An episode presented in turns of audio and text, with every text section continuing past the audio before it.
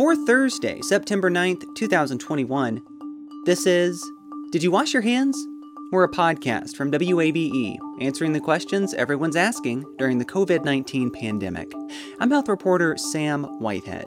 Today, parents of students in one of the state's largest school districts are still frustrated by its lack of a mask mandate. It's this bizarre sense of, you know, putting your child in school where they're supposed to be safe and knowing that we're not doing everything we can to keep them safe. Becky Saylor, a mother of three children in the Cobb County schools, tells me what that's meant for her family. That's next.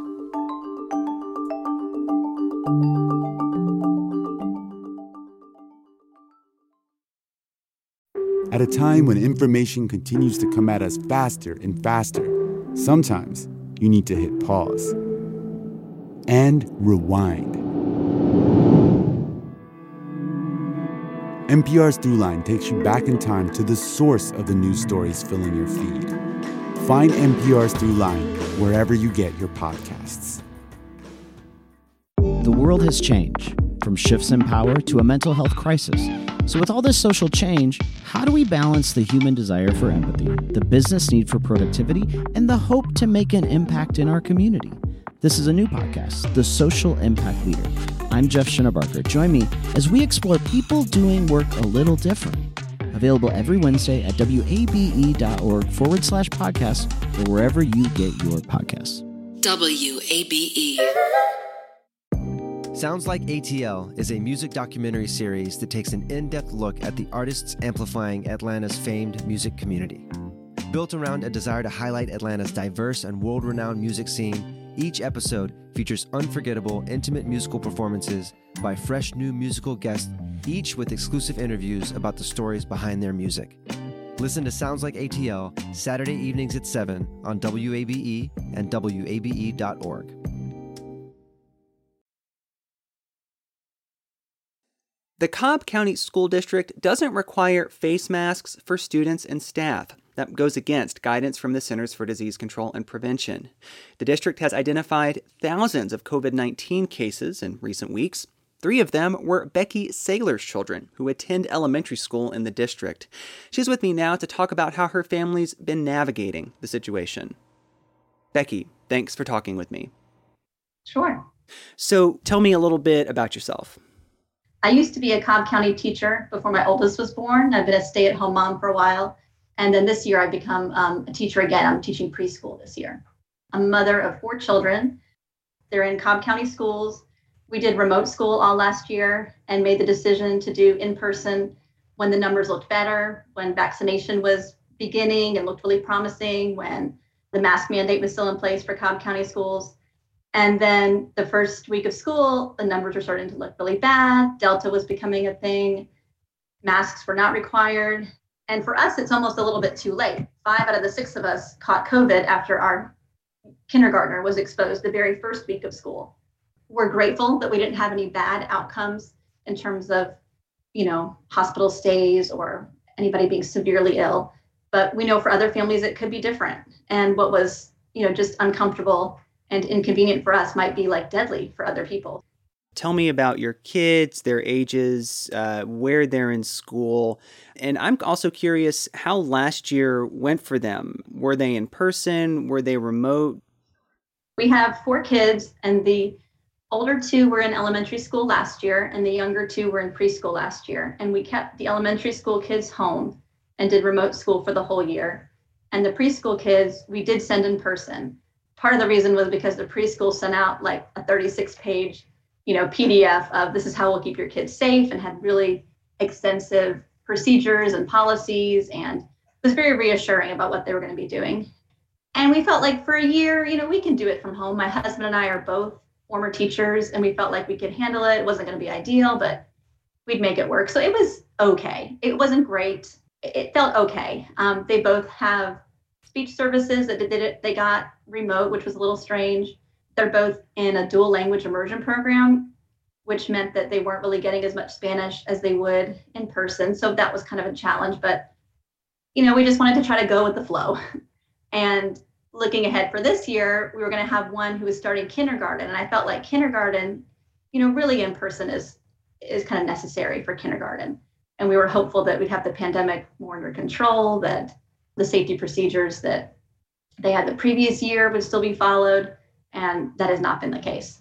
Take me back to that decision point that you actually had to make that call about whether or not you were going to send your kids back to school in person. And walk me through kind of your logic there.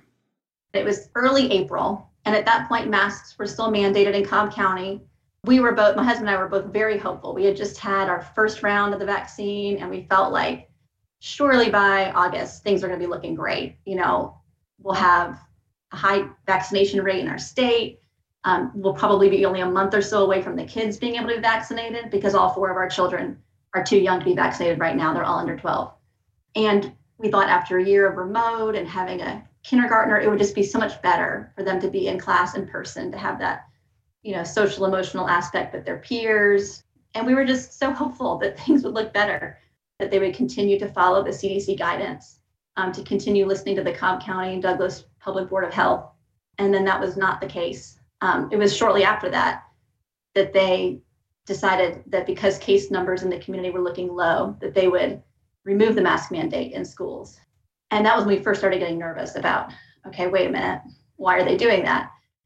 You were feeling optimistic, then you maybe had this indication that, okay, well, maybe that optimism, let's temper it a little bit. I mean, was there one point in time over this summer where you were really struck by this decision? Hey, my kids are going to be back in school in person. Maybe I don't think this is such a good idea anymore the time that I really felt it being real was when we went to open house and there was a lot of people not wearing masks. And I just was kind of blown away by that um, because there's so many kids. It's a big elementary school and it was kids and adults not wearing masks. So, you know, maybe the adults that weren't wearing masks were vaccinated, but the kids certainly weren't. And so that was like a few days before school started. And I was like, oh no, you know, what are we going to do? Are we going to send them? and we just felt like okay we'll, we'll play it by ear maybe i need to quit my job and just homeschool for the year we, you know we don't know what to do we'll, we'll try it for a week and see what happens and then that very first week is when our kindergartner was exposed. And what's wild about that is that at the time if you were exposed as a close contact and remained asymptomatic you could keep going to school. But a week later she tested positive and then a week after that they tested positive. My husband and i tested positive. So it kind of dominoed through us. And I'm grateful that I decided to quarantine her because, you know, I, if I followed the procedures that Cobb County had, um, she wouldn't have missed school, but she could have infected so many more people. And instead, it was at least kept to our family. But that was a sacrifice on our part because there's no live instruction during quarantine. So if you choose to quarantine your child, you're kind of on your own. You know, the, the teachers do a great job of making assignments available to you. Um, we've had teachers drop off books at our house they have gone above and beyond what their job duty is. Did the school district change their quarantine policy between the time when your child was first exposed and, and when we're talking now?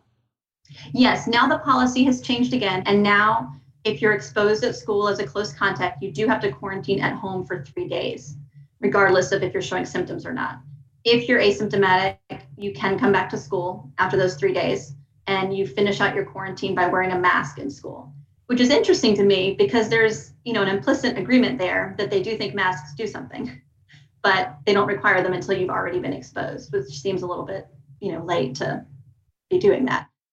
This is did you wash your hands? I'm sam whitehead talking today with becky saylor. She's a mother of three children in the cobb county public schools about navigating the start of another school year in the midst of the pandemic. How did it feel when you found out that your child was exposed?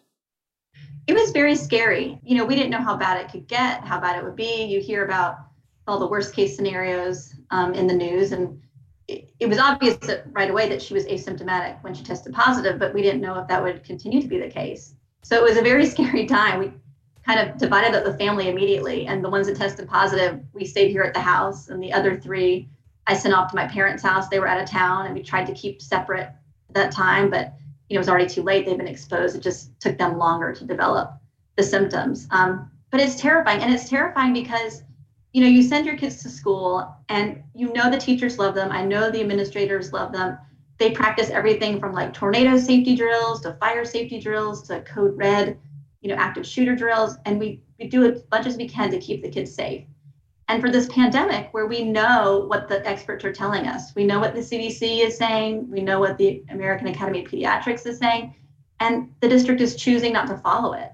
And so it's this bizarre sense of, you know, putting your child in school where they're supposed to be safe and knowing that we're not doing everything we can to keep them safe. So, what is the state of your kids' quarantine now? Are they are they back in school? And and if so, how is that going? So, three of them are back in school. One of them, the only one among us six who never tested positive, still has to quarantine because if you're exposed in school, the quarantine is different than if you're exposed outside of school. So, because he was exposed outside of school in our home by the other positive people, he has to wait two weeks from the end of the last person who was sick being sick. So my husband's 10 days of being sick ended on, you know, Saturday. So it's like we have to count from them. So he'll go back to school September 14th, which means from, you know, the start of school, he has been in school for five days. So, you know, we're keeping up as best as we can, but I'm sure he's behind. And that wouldn't really bother me if I knew they were going to take care of his health at school. There has been a lot of attention paid to Cobb County, in particular, they're uh, you know wrangling with this decision whether or not to mandate masks. I know there have been a lot of uh, pretty heated board meetings. There have been protests. What have you done to try to influence things with the county? Have you been involved in any of these efforts in any way? Yes. Well, ironically, I haven't been able to go to a protest because we've been in quarantine because of our exposure through Cobb County schools. So we haven't been able to go sign up for public comment or go wave a sign. We made our signs, but then we were in quarantine. So I've been emailing the superintendent and the Board of Education. I've been talking to our local school, um, and unfortunately, a lot of this is just out of their hands.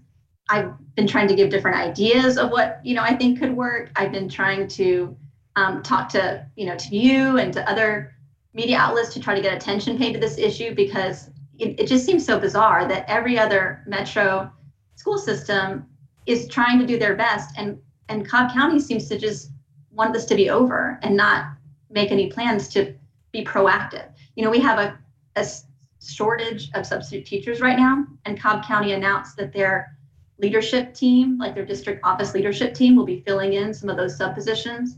They're offering like double the payment for da- the daily sub rate right now, but they're not looking at obvious solutions, which would be masking in schools so less teachers are sick, so less teachers get exposed, so that you know people might want to volunteer or might want to sign up to work as a substitute teacher if they weren't fearful for their safety. And, you know, we, we got a good sense of the Cobb County Board of Education's thinking about this issue this week. Superintendent Chris Ragsdale was at a meeting of the uh, Cobb Board of Public Health, which also oversees uh, public health in neighboring Douglas County. The Board of Public Health was discussing a resolution uh, that they eventually passed, um, essentially saying we think that all K through 12 schools, public and private, should require masks for students. In the discussion before that measure was voted on, Superintendent Ragsdale made the following argument. He said, you know, Cobb County schools are doing a bunch of other things other than masks, you know, other public health prevention strategies the CDC recommends. His stance seems to be we're doing, you know, nearly everything except masks. Isn't that enough? What do you make of that kind of thought process? I watched that meeting and I was very frustrated because I felt like, you know, the Cobb County Board of Health, all those doctors were giving really clear evidence that we are in extremely high spread and we need to be doing as much as we can to protect our children and to protect, you know, our hospitals, to protect everybody in the community. And when he said that about we're doing all these other measures, I can tell you they are asking for wipes to be sent in to clean the table. So this idea that we're, you know, disinfecting constantly, you know, maybe, but it, we're still being asked to send in stuff. So I don't think the district is adequately supplying that. Um, the one thing that has will maybe be happening soon. There was a parent survey sent out about doing surveillance testing. That would be a wonderful thing we could do, but we don't have that set up. Um, and it seems like reactive to set it up now. Whereas if it had been planned for in the summer, we could have already had it established and maybe even prevented some of these first week of school cases like we saw. When masks were removed as a mandate in the spring, he said it was because of low community spread. Well, now we are an extremely high community spread. So, what exactly will make him change his mind on masks being necessary again? And, and just to, to clarify, there was no public comment this week at this Board of Health meeting. My understanding is that it's still up to the Cobb County Schools to decide whether to uh, uh, move in the direction that the Board of Health is urging them to. Um, they meet, I believe, next week. How are you feeling about all of this right now? And I know it's probably a lot to to sum up in, in, in one emotion, um, but just if you could, what would that be for you? It's very frustrating. So when you talk about how next next week there is a board of education meeting, I doubt they'll even talk about it next week. So I would say I'm, I feel really frustrated. I've been very proud of Cobb County Schools, both as an employee in the past and as a parent. We both believe in the public school system. We really love, you know, the diversity in our school and the education our kids have gotten. But when I look at the leadership, it makes me very worried about what will my kids be learning there? What are they finding? You know, what will the leadership find is necessary to teach them if they don't think that what the CDC has to say has any value? It just makes me frustrated and worried about the future of the district.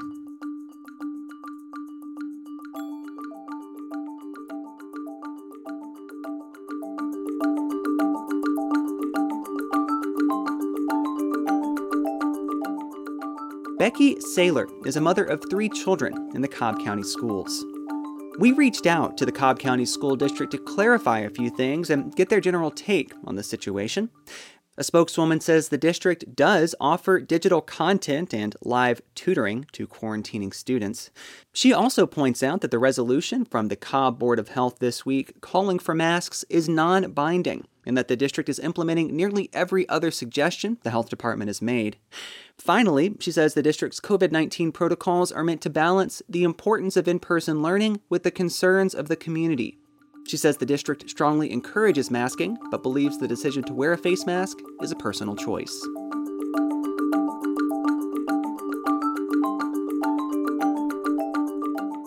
Did You Wash Your Hands? is a production of 90.1 WABE Atlanta, where ATL meets NPR. WABE's managing editor is Alex Helmick. Scott Woelfel is Chief Content Officer. You can reach us at washyourhands at wabe.org. You can find all our episodes in your favorite podcast app. That's also where you can leave us a rating and a review. That really helps other people find the show. And you can find more stories on the coronavirus pandemic at wabe.org slash coronavirus. If you haven't recently, now might be a good time to go wash your hands. I'm Sam Whitehead. Thanks for listening.